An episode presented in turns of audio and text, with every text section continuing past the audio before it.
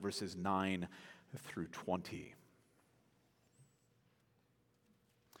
So, as we hear this account of faith, ultimately in the book of Hebrews, there is much to speak of hope, not just here. And so, we'll hear a number of references from this book that speak to that hope given to those of, of the Jews, saying, Here is the faith that's been given to you, and yet something more was required of them, not your works, but the blood of Jesus Christ. And so, needing to continue to bring them before something that, that says, There's more assurance for you, there's more hope for you to to be had, and that is found in the one and only Savior. And so, within that context, then, let's hear these words. Hebrews chapter 6, we pay special attention to the reading of God's word because it is the holy, inspired, inerrant word of Almighty God. Therefore, let us leave the elementary doctrine of Christ and go on to maturity not laying again a foundation of repentance from dead works and of faith toward God and of instruction about washings, the laying on of hands, the resurrection of the dead, and eternal judgment. And this we will do if God permits. For it is impossible in the case of those who have once been enlightened, who have tasted the heavenly gift and have shared in the Holy Spirit, and have tasted the goodness of the Word of God and the powers of the age to come, and then have fallen away, to restore them again to repentance since they are crucifying once again the Son of God to their own harm and holding him up to contempt. For the land that has drunk the rain that often falls on it and produces a crop useful to those for whose sake it is cultivated receives a blessing from God. But if it bears thorns and thistles, it is worthless and near to being cursed, and its end is to be burned. Though we speak in this way, yet in your case, beloved, we feel sure of better things things that belong to salvation. For God is not unjust so as to overlook your work and the love you have shown for his name in serving the saints as you still do. And we desire each of you to show the same earnestness to have the full assurance of hope until the end, so that you may not be sluggish, but imitators of those who through faith and patience inherit the promises. For when God made a promise to Abraham, since he had no one greater by whom to swear, he swore by himself saying, Surely I will bless you and multiply you. And thus Abraham, having patiently waited, obtained the promise.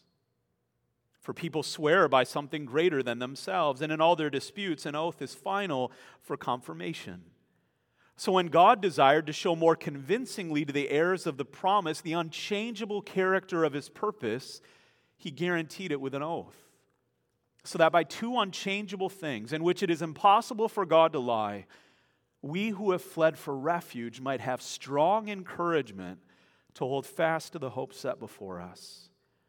We have this as a sure and steadfast anchor of the soul, a hope that enters into the inner place behind the curtain, where Jesus has gone as a forerunner on our behalf, having become a high priest forever after the order of Melchizedek.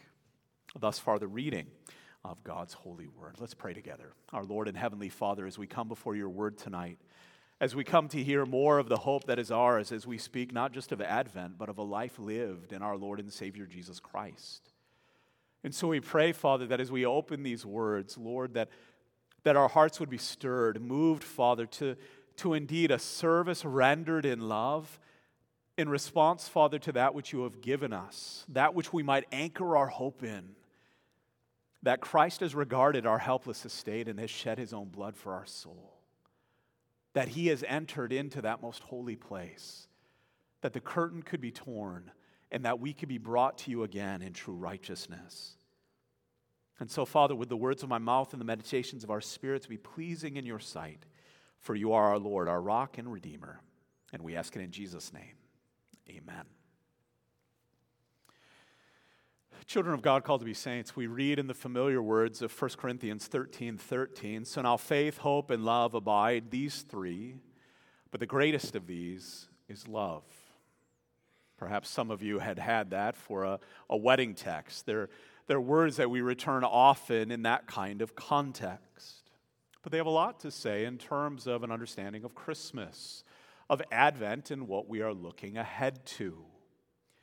Because when people ask you what you are waiting for at Advent, what Christmas is all about, what do you tell them? And so, of course, we would say, well, we're waiting for the coming of Jesus. And I pray you would extend that by saying, and we are waiting for him to come again. It's a good answer it's the start of a great answer. Surely again, you are saying you are waiting for the coming of the Savior of Jesus, for he will save his people from their sins. But what have you received? And so, even to that question, you would say, Well, we have received forgiveness of our sins. Our, our sins have been atoned for. Our guilt has been removed. We have been made forever right with God. Justification realities, how we're made right with God realities. Again, that's awesome. It's a great start. But what about in those days where you don't feel that? Or the days that you're wrecked with guilt? Or when Satan attacks you to despair and says, You think that's yours? Look what you've done. Look who you are. Look what you're living for. Consider the thoughts of your heart. What do we have? Because that justification truth hasn't changed, but, but how am I connected to it again? How, how does that understanding of how that lives in me, how is that restored? How is that kept? How is it how is it strong? I've been given the gift of Christ even as I wait for him to come again and fulfill all of his promises and take me to be where he is. You see, I have hope, and that's that connection of knowing with certainty what is mine in all of that way of justification and all of what he's continuing to work and that glorification that he promises to bring about. It's how we hold to those things. And so when we talk about our hope at Christmas, that's the reminder for us. These things that are so firm and sure, promised by a God who cannot lie, much to hold on to, much to trust, much to be thankful for, much to be ready for. And yet, when we give testimony, it doesn't sound like something we talk about.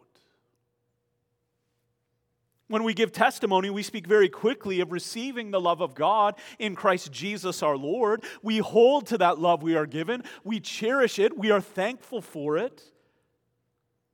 We know we'll be forever held in it. Romans 8 For I am sure that neither death nor life, nor angels nor rulers, nor things present, nor things to come, nor powers, nor height, nor depth, nor anything else in all creation will be able to separate us from the love of God which is ours in Christ Jesus our Lord. We speak love at Christmas. And yes, it's what we've received. It is a part of our identity, even as He is love. And so we move from that as the reformers that we are to the gift of faith, that we can know these things. Faith that we might believe in Him and have eternal life.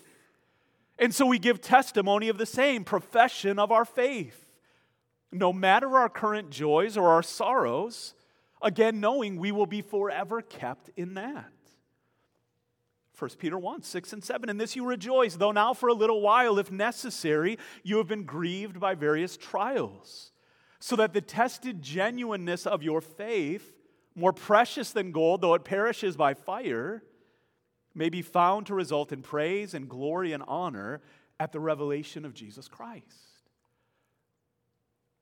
And so we're ready. Let's skip right to the candle in terms of love. Let's talk about the love of Jesus. Let's talk about faith and how these things are appropriated to me in the power of the Holy Spirit.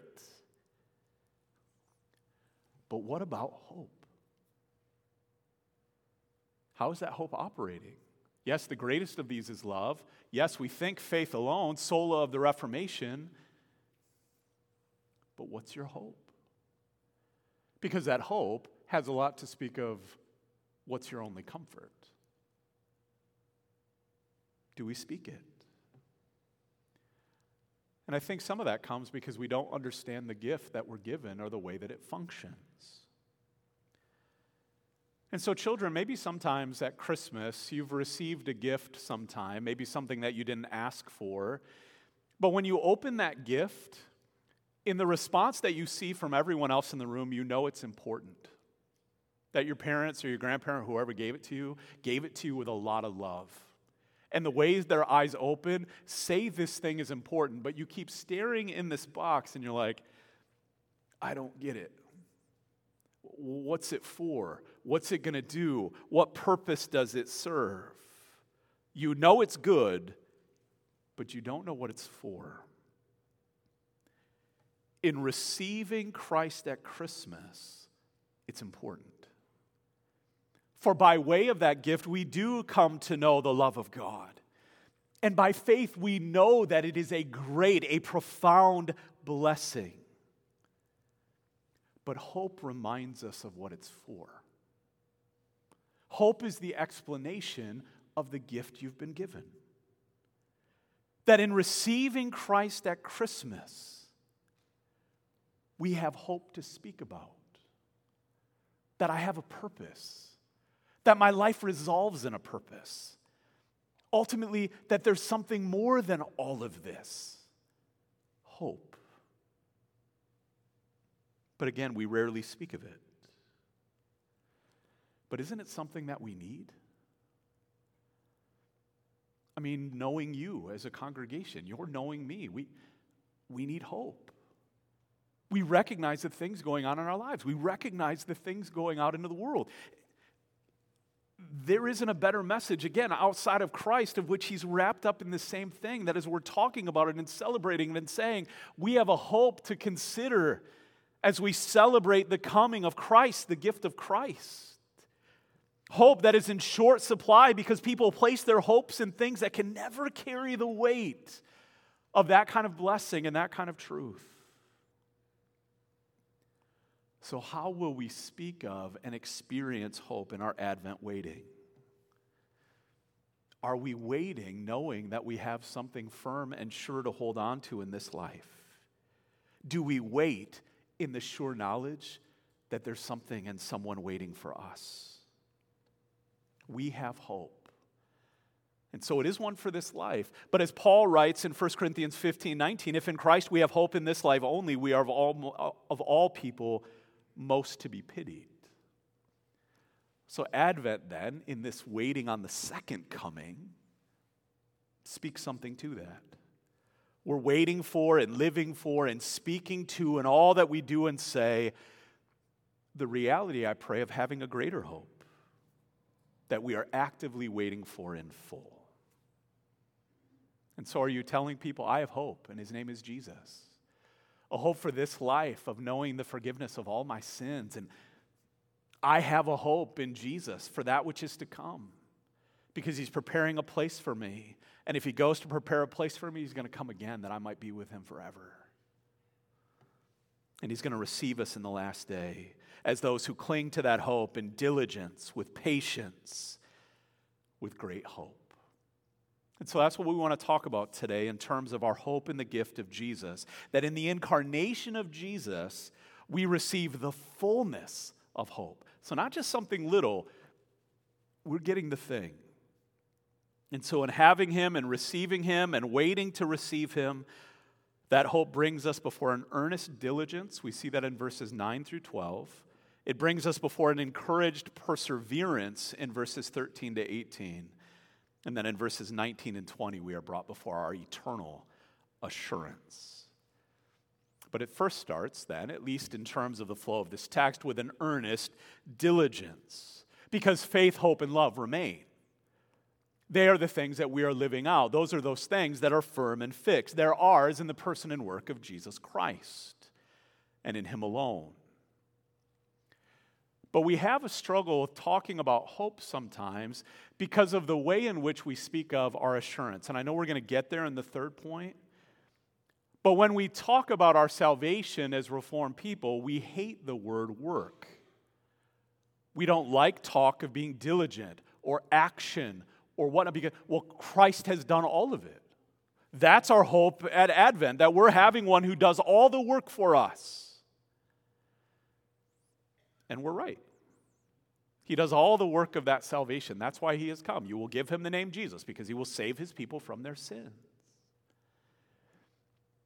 And yet, in the truth of that, in what we have received, there's still again an understanding of that gift of which now that we know, okay, this is hope in the box, and this is what I've gotten, now what do I do with that gift? I mean, kids, that would be silly. You get a gift from someone, this great thing, this awesome thing, and you leave it in the box.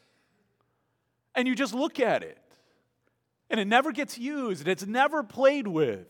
I mean, that's the nuttiness of all of these people who collect toys and they just sit on the shelf. They're going to be valuable someday. No, they're not. They're made to play. Here's this thing that we are given by God called hope, and He says, use it, live it. And so, in terms of salvation, do you, or even now in hope, in terms of that gift we've received, we do more than just appreciate it or give thanks for it. We put it to good use, to the use for which it's intended. And so we have to stop talking about faith, hope, and love as just nice decorations for the spiritual shelf. Gifts that were given to keep nice and have look nice, rather than the tools, the blessings that God has given us to live out all the Lord promises to us in His Son. And so that's the rub of the Christians that the writer of Hebrews is speaking to. Because here are people that, that have come to know a salvation, who have given themselves to good works, but now it's that hope bit. Have you placed your hope fully, not in the things that you've done, but in the Christ who's been given? And so verse 9 follows that, that understanding of, hey, what is your life producing? That, that this is important. And so in verse 9 we read, though we speak in this way, yet in your case, beloved, we feel sure of better things, things that belong to salvation. That it isn't just about, oh, well, I, I said the prayer and now I have this, this faith, hope, and love. No, how, how is it lived out? How does it show itself to be true? Faith that is tested, love that is pure, hope that remains. That here the writer is giving a call to more. Yeah, what you have is great, but how will it be used? To keep going, to keep striving for what is better, to have a firm hold and an understanding of that which is yours and to possess it fully. And that in no way no way, and don't hear that, is meant to diminish the life of love that God's people live out. Look again at verse 10. For God is not unjust as to overlook your work and the love you have shown for his name in serving the saints as you still do. Jesus will say it in Matthew 10 and whoever gives one of these little ones even a cup of cold water because he is a disciple, truly I say to you, he will by no means lose his reward. And even later on in the book of Hebrews, Hebrews 10, verses 32 and 34. But recall the former days when, after you were enlightened, you endured a hard struggle with suffering, sometimes being publicly exposed to reproach and affliction, and sometimes being partners with those so treated. For you had compassion on those in prison, and you joyfully accepted the plundering of your property, since you knew that you yourselves had a better possession, and abiding one. And yet, what's the danger there? Why is that earnest diligence being called for in these verses? Consider your own service. Because even in the life of the church, we, we take up the task, we take up serving others in love. But then we quickly realize that we're dealing with sinful people like ourselves. And it's not appreciated, it doesn't work. People walk away from it.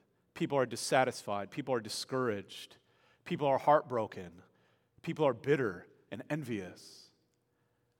And so you continue on in that love because you know it's the right thing to do. And so delight now switches into duty, and now it's drudgery, and now it's hard. And I know I need to love people. I know I need to do that. But because it's remained disconnected from comfort and hope, now we're miserable. And now that thing that should have been beautiful and life giving is life draining. And so the writer here is saying, I want to call you to diligence, but I want you to see the point. I want you to connect it to the hope that we're not just hamsters in a wheel, right? That, that's not what being church is about. And, and we're just going to keep doing the thing, and we're going to keep doing the same thing over and over and over again because it's faithful. And I understand there's an element of that long road of obedience in the same direction. But the desire is greater. Verse 11, and we desire each one of you to show the same earnestness. So there's an encouragement here. You need to be earnest. There is a call to faithfulness. And I know it's hard and it's discouraging and it's difficult and it's going to call from you every bit of your effort and every bit of the spirit and the strength that I provide to you.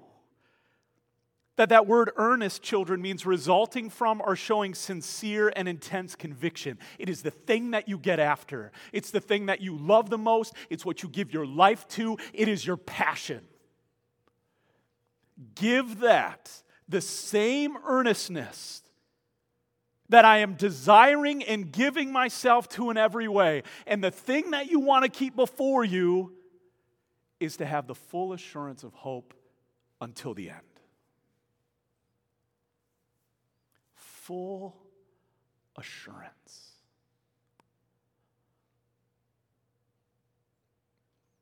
And when we hear that, it still seems discordant to us.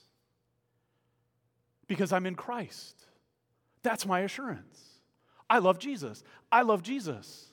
And with James, we start saying to you, Show me your faith by what you do. Show that love.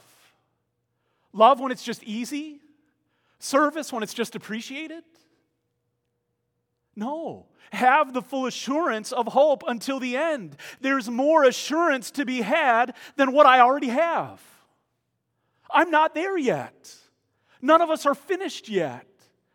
And so, this hope that is my Advent hope, I don't have all of it yet. Yes, I have the realities in Christ, but I have not come to receive all the fullness of what is mine in Jesus a greater enjoyment, a more ardent practice of fellowship with Him, a more praiseful dependence upon Him. I'm not there yet. None of us are there yet. Diligent earnestness, passion, because you have a hope that is firm and fixed. Because the goalpost doesn't change, the goal line isn't moving. full assurance. With a warning, so that you may not, verse 12, be sluggish, but imitators of those who through faith and patience inherit the promises. That literally, young people, you could write here, so that you may not be lazy. Because the joys and the blessings of what we've received as Reformed people can tend to do that to us. Sluggish. But instead might model those who have received what was promised. To look back at all of those examples of the faith who kept pressing on and straining and pushing ahead and wanting to have something more. Who we would look at and say, that is a person that I want to model my spiritual life at. And they're probably looking at you saying, I don't even have a small beginnings of what I want to have in Christ.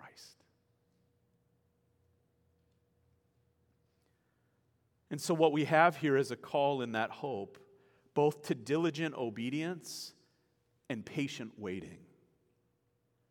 That as we obey diligently, we live out the hope of the promise guaranteed. An obedience known in the practice of belief. You say you believe, then, then show it, then do it. And yet we also wait patiently as we rest in the hope of a promise guaranteed. That our obedience in that way will be known in the practice of expectation. Lord, I serve, yes, because it's what you call me to, but I delight in it because I have fellowship with you, and I know that that is what my life is going to be given to for eternity. And so, oh, how I long to practice not only relationship with you, but service before my King. Even as Paul writes in Romans 8:25, but if we hope for what we do not see, we wait for it with patience. Hebrews 10:36, for you have need of endurance, so that when you have done the will of God, you may receive what is promised. But, but again, that both, let's, let's be about that, that earnest diligence in doing that thing, in being about it even when it's hard.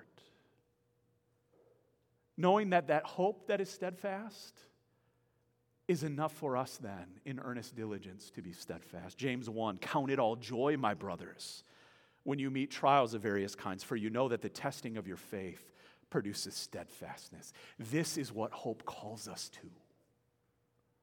It's a hope that doesn't disappoint. We know what is prepared, we know what is waiting. And so, are you given to that? Or is your heart right now a bit sluggish? You're struggling to engage in what the Lord has for you. You're discouraged by your own brokenness and the brokenness of others. God isn't so unjust to overlook that love. But He's saying it's not done yet. Is this your passion? Am I your passion? Is that coming out in the narrative of the hope that we speak? Even as the writer also gives us or calls us to in that hope to an encouraged perseverance because I'm not calling you to these things and the word doesn't call you to these things without giving you the blessing and the encouragement that you need to go and do it.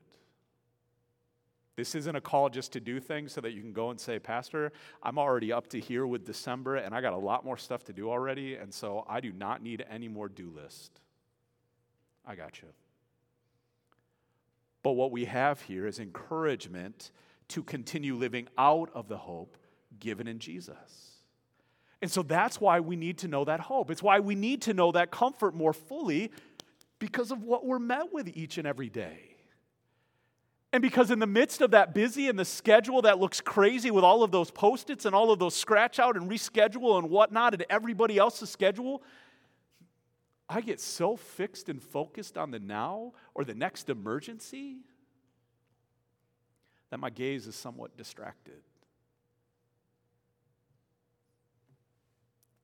And so it's a hope that we know more fully as we give ourselves more and more to simply persevering in a great trust of the one who makes the promise. And so, as we consider those examples, there's a number of them in the scriptures, but the writer goes here in verse 13 For when God made a promise to Abraham, since he had no one greater by whom to swear, he swore by himself, saying, Surely I will bless you and multiply you. And Abraham is basically the first Zechariah. How is this going to happen? My wife is old. And now you've told me the, the son of the slave woman isn't the son of the inheritance. How do you do this? Surely I will bless you and multiply you. And it's what comes out in the Genesis 22 account at the sacrifice of Isaac where God says in verse 17, because you have not done you have done this and not withheld your son, your only son, I will surely bless you and multiply your offspring as the stars of the heaven and the sand that is on the seashore, and your offering shall pos- offspring shall possess the gate of his enemies, and in your offspring shall all of the nations of the earth be blessed. But hear this link, because you have obeyed my voice. Abraham, you are living out of the hope of a great promise that I have given you. And I needed to see that and test that in this moment. Not so that you would receive the promise by way of your work, but that you would hold to the promise that I have given you in a better son and a better ram. Found in Christ. And he swears by whom? By himself. Galatians 3:15 to give a human example brothers even with a man-made covenant no one annuls it or adds to it once it's been ratified. Here is God saying I've made a promise and I swear to keep it in myself. It's why he's the only one who walks through the pieces when he makes the promise to Abraham because he says if I don't keep my promise I will end myself. It can't happen. Here is that blessing. And so, the encouragement of perseverance in looking at that example and looking at the life of Abraham, who didn't always get it right, but yet perseveres anyway, is bred out in the way, hear this, that we wait on the Lord. That we wait for the Lord, that we wait on the Lord. And so it's said so simply here in this text, and that's the beauty of verse 15. And thus, Abraham, having patiently waited, obtained the promise. That's hope in action. I will receive it. Herein lies the encouragement. And be encouraged in this, saints. Patient waiting leads to full receipt. You will have what is promised. Yes, that earnest diligence you are called to. But the encouragement and perseverance is that God is preserving you through all of it in relationship to Him. Patient waiting leads to full receipt. And man, that sounds easy. If it was just that easy. Because no one comes into the study to talk to the pastor to say, you know what, Pastor, I am cheerfully waiting on the Lord. Oh, you can't believe how long I've waited in prayer for this thing that I still don't have, but it's good. no, it's usually hurt for waiting and complaint about waiting. And I don't want to wait any longer. And how much longer do I need to wait? And I will confess before you, I hate waiting. I just want to know what the thing is. I don't even want to wait for Christmas. It's like going to a restaurant, kids, and complaining that you have to wait 15 minutes for a table that you will have. oh, I'm not going to wait here. I'm going to drive an hour away to another restaurant to wait 15 minutes. What if we just patiently waited? Then you would have it at the restaurant you already wanted to be at. How much more as we wait on the Lord? He's always going to give what's best at the right time. The problem is never God, the problem's us. That's the struggle of Advent, why we need to remember what that hope is. We're waiting. Abraham and a number of men and women of the scriptures had to wait years and years and years to receive their promises. I mean, how long Noah is building a boat when people are like, What's rain? Patiently waiting. Lord, I am old. I'm advanced in years. My wife is. Wait in the Lord. Be strong and take courage and wait on the Lord. Lord, how long I have prayed for my children. How long I have discipled that young man. How long have I been in the life of that young woman? Lord, I've sought your face and I still feel. Wait on the Lord. When am I going to be comforted? Wait on the Lord. When am I going to be provided for? Wait on the Lord. When will my service be acceptable? Wait on the Lord. Simply for the joy of what they held. That's what we miss. I already have it. I've got a guarantee it is good as done. I just have to wait. I gotta wait. And after patiently waiting in obedience and trust, in earnest and in persevering, Abraham received, not because of his obedience, even though he was called to great faithfulness in believing. Galatians 3 8, Paul says, For if the inheritance comes by the law, it no longer comes by promise, but God gave it to Abraham by a promise. It's always been about the promise. That's what you have. You have a promissory note in Jesus Christ. This is what is yours. You've just got to wait. Can we wait? Advent is a call to wait. The call of Christ and the promise is a call to wait. And he proves it again. Verse 16 For people swear by something greater than themselves, and in all their disputes is an oath of disputes, an oath is final for confirmation. And here's a reference to Exodus 22, where you've suffered loss and you think it was your neighbor, and your neighbor says, No, it wasn't me. And you accept that. You accept that as a promise in an understanding that the loss is taken care of by the Lord. And he's saying, I've given you a better promise. So when God, verse 17, desired to show more convincingly to the heirs of the promise the unchangeable character of his purpose, he guaranteed it with an oath. Proverbs 19:21 says many are the plans in the mind of a man but it is the purpose of the Lord that will stand. He shows it convincingly not for himself for you that you would have hope so that you would never doubt so that, verse 18, by two unchangeable things in which it is impossible for God to lie. He can't do it. He would deny himself. Numbers 23 19, God is not man that he should lie, or a son of man that he should change his mind. Has he said, and will he not do it? Or has he spoken, and will he not fulfill it? He's immutable, he's unchanging, which means the promise that you hold to will never change either. Your sure receipt of it is never something you have to doubt. And he gives an oath anyway. He says, I'm going to double promise. I don't need to, but you've got all of it. And it's for you because I know your weakness. And I know your lack of trust. And I know the hard that it is to persevere.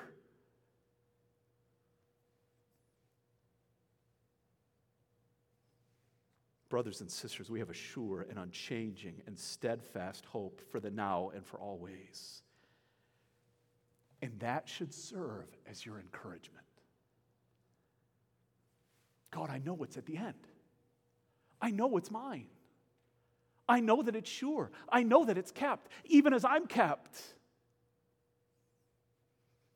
So help me to trust you. Help me to walk with you a life of trust when I don't understand what you're doing or why this is so hard or why it's so hurtful. But I know what's mine. And so I will wait and I will follow and I will trust and I will live out the life you have given me to walk with perseverance. And when that's difficult, when is that not difficult? The truth is the very thing we remember when we run to Him. We who have fled for refuge, He says it, come to me. Come to me. I'm that refuge. I will cover you with my wings. I will do that for you. Might have a strong encouragement to hold fast to the hope set before us. I've given you something, but it's there. It is the most beautiful carrot ever, and I'm not going to take it away. So go get it. Seek it. Because in doing so, you're seeking me because he desires to have us fully in that hope. And you're like, well, I don't know how to do that. And that way is hard. And it's a constant struggle, and you're right. But in Hebrews 12, it says, Therefore, since we are surrounded by so great a cloud of witnesses, let us also lay aside every weight and sin which clings so closely, and let us run with endurance the race that is set before us. That hope is a race set before you looking to Jesus, the founder and perfecter of our faith, who for the joy, there's your link, for the joy set before him, endured the cross, despising the shame, and is seated in the Father's promise at the right hand of God. This is the Savior's example for you. This is the example of a host of witnesses whose lives have said the same persevere, it is worth it. There is blessing in it and great joy, even in the hard, because we will have what is promised in the end. And that's an eternal assurance in the last place. Because that kind of diligence and perseverance, if it's not linked to that assurance, is going to burn you out and discourage you. If ours is not a sure and full hope, we're going to become hurt in our serving and waiting, and especially discouraged in hardships and persecutions. And yet, what has Paul written in Romans 5? Not only that, but we rejoice in our sufferings, knowing that suffering produces endurance, that perseverance. And endurance produces character. And you're like, I've got enough character. no character and character produces hope. To have the full of that hope, you have to walk through some hard. Earnest diligence, continuing to persevere. You're going to have to work through it. There's a great deal of spiritual maturity that's wrapped up in these verses. But in the end, what is ours? Hope does not put us to shame. Because what are we going to know? God's love has been poured into our hearts through the Holy Spirit who has been given us. Which means if an eternal God has given us that, then we have a hope that springs eternal. We have assurance because of whom our hope is found in. Verse 19, circle it. We have this as a sure and steadfast anchor of the soul. What an awesome picture. Anchored. There it is. That boat's going nowhere. I have an anchor that is sure, fixed, immovable, steadfast, unchanging, unmoved.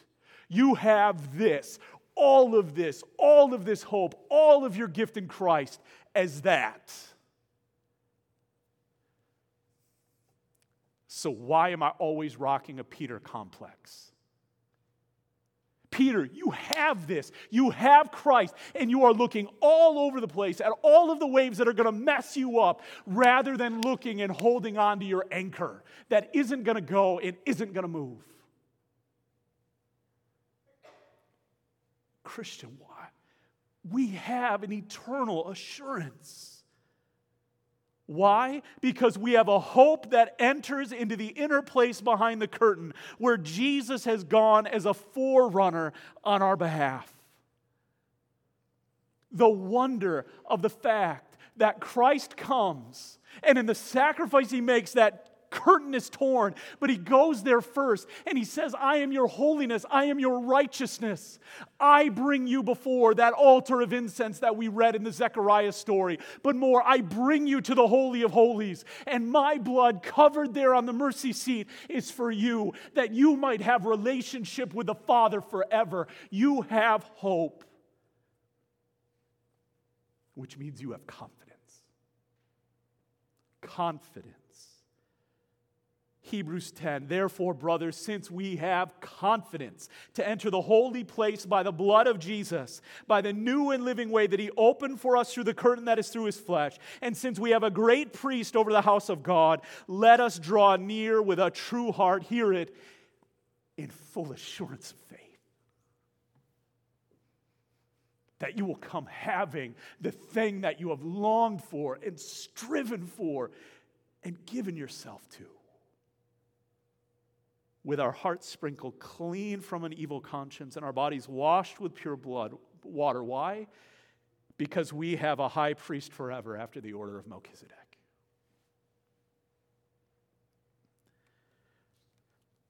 One who is incarnate for us who had to be hebrews 2.17 made like his brothers in every respect so he might become a merciful and faithful high priest in the service of god to make propitiation a sacrifice for the sins of the people. Hebrews 4.14 since then we have a great high priest who has passed through the heavens jesus the son of god hear it. Let us hold fast our confession. So i ask you do you? Are you no matter what is coming, no matter how you are discouraged, no matter your struggle, your sorrow, your pain, your grief, are you fixed in a sure and steady anchor? Or more, have you received Him? Do you know the hope that I'm talking about? Do you know Jesus who has paid the price by way of his life and by way of his death for all of your sins? That you would have life and life abundant in Him. It starts with believing and living the life that He gives you in the fullness of the hope that He's promised and longing for more of it. That we would know that blessing. And so we close then in that understanding of hope with the wonder of what we're striving for and persevering to. 1 Peter 1.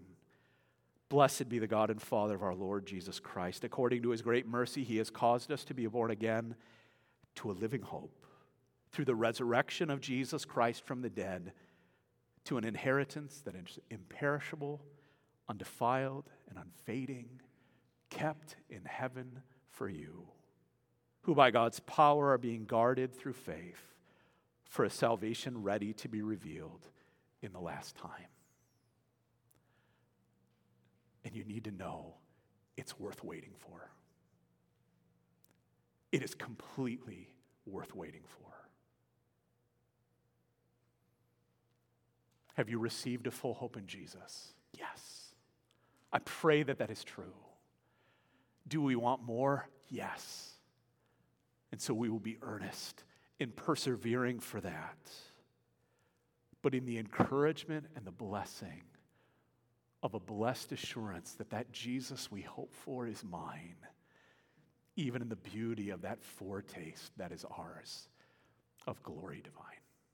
Amen. Let's pray. Our Lord and Heavenly Father, we thank you for that hope that you have given, the hope of the Christmas season, which is Jesus. That hope that you have poured into our hearts by your Spirit, a hope that does not disappoint. And Father, we confess to you just how often we are disappointed or discouraged or impatient with you, with ourselves, and with others. And you call us to wait with diligence, with action, with earnestness, with passion. Father, with conviction, with great hope and comfort, because the promise is sure.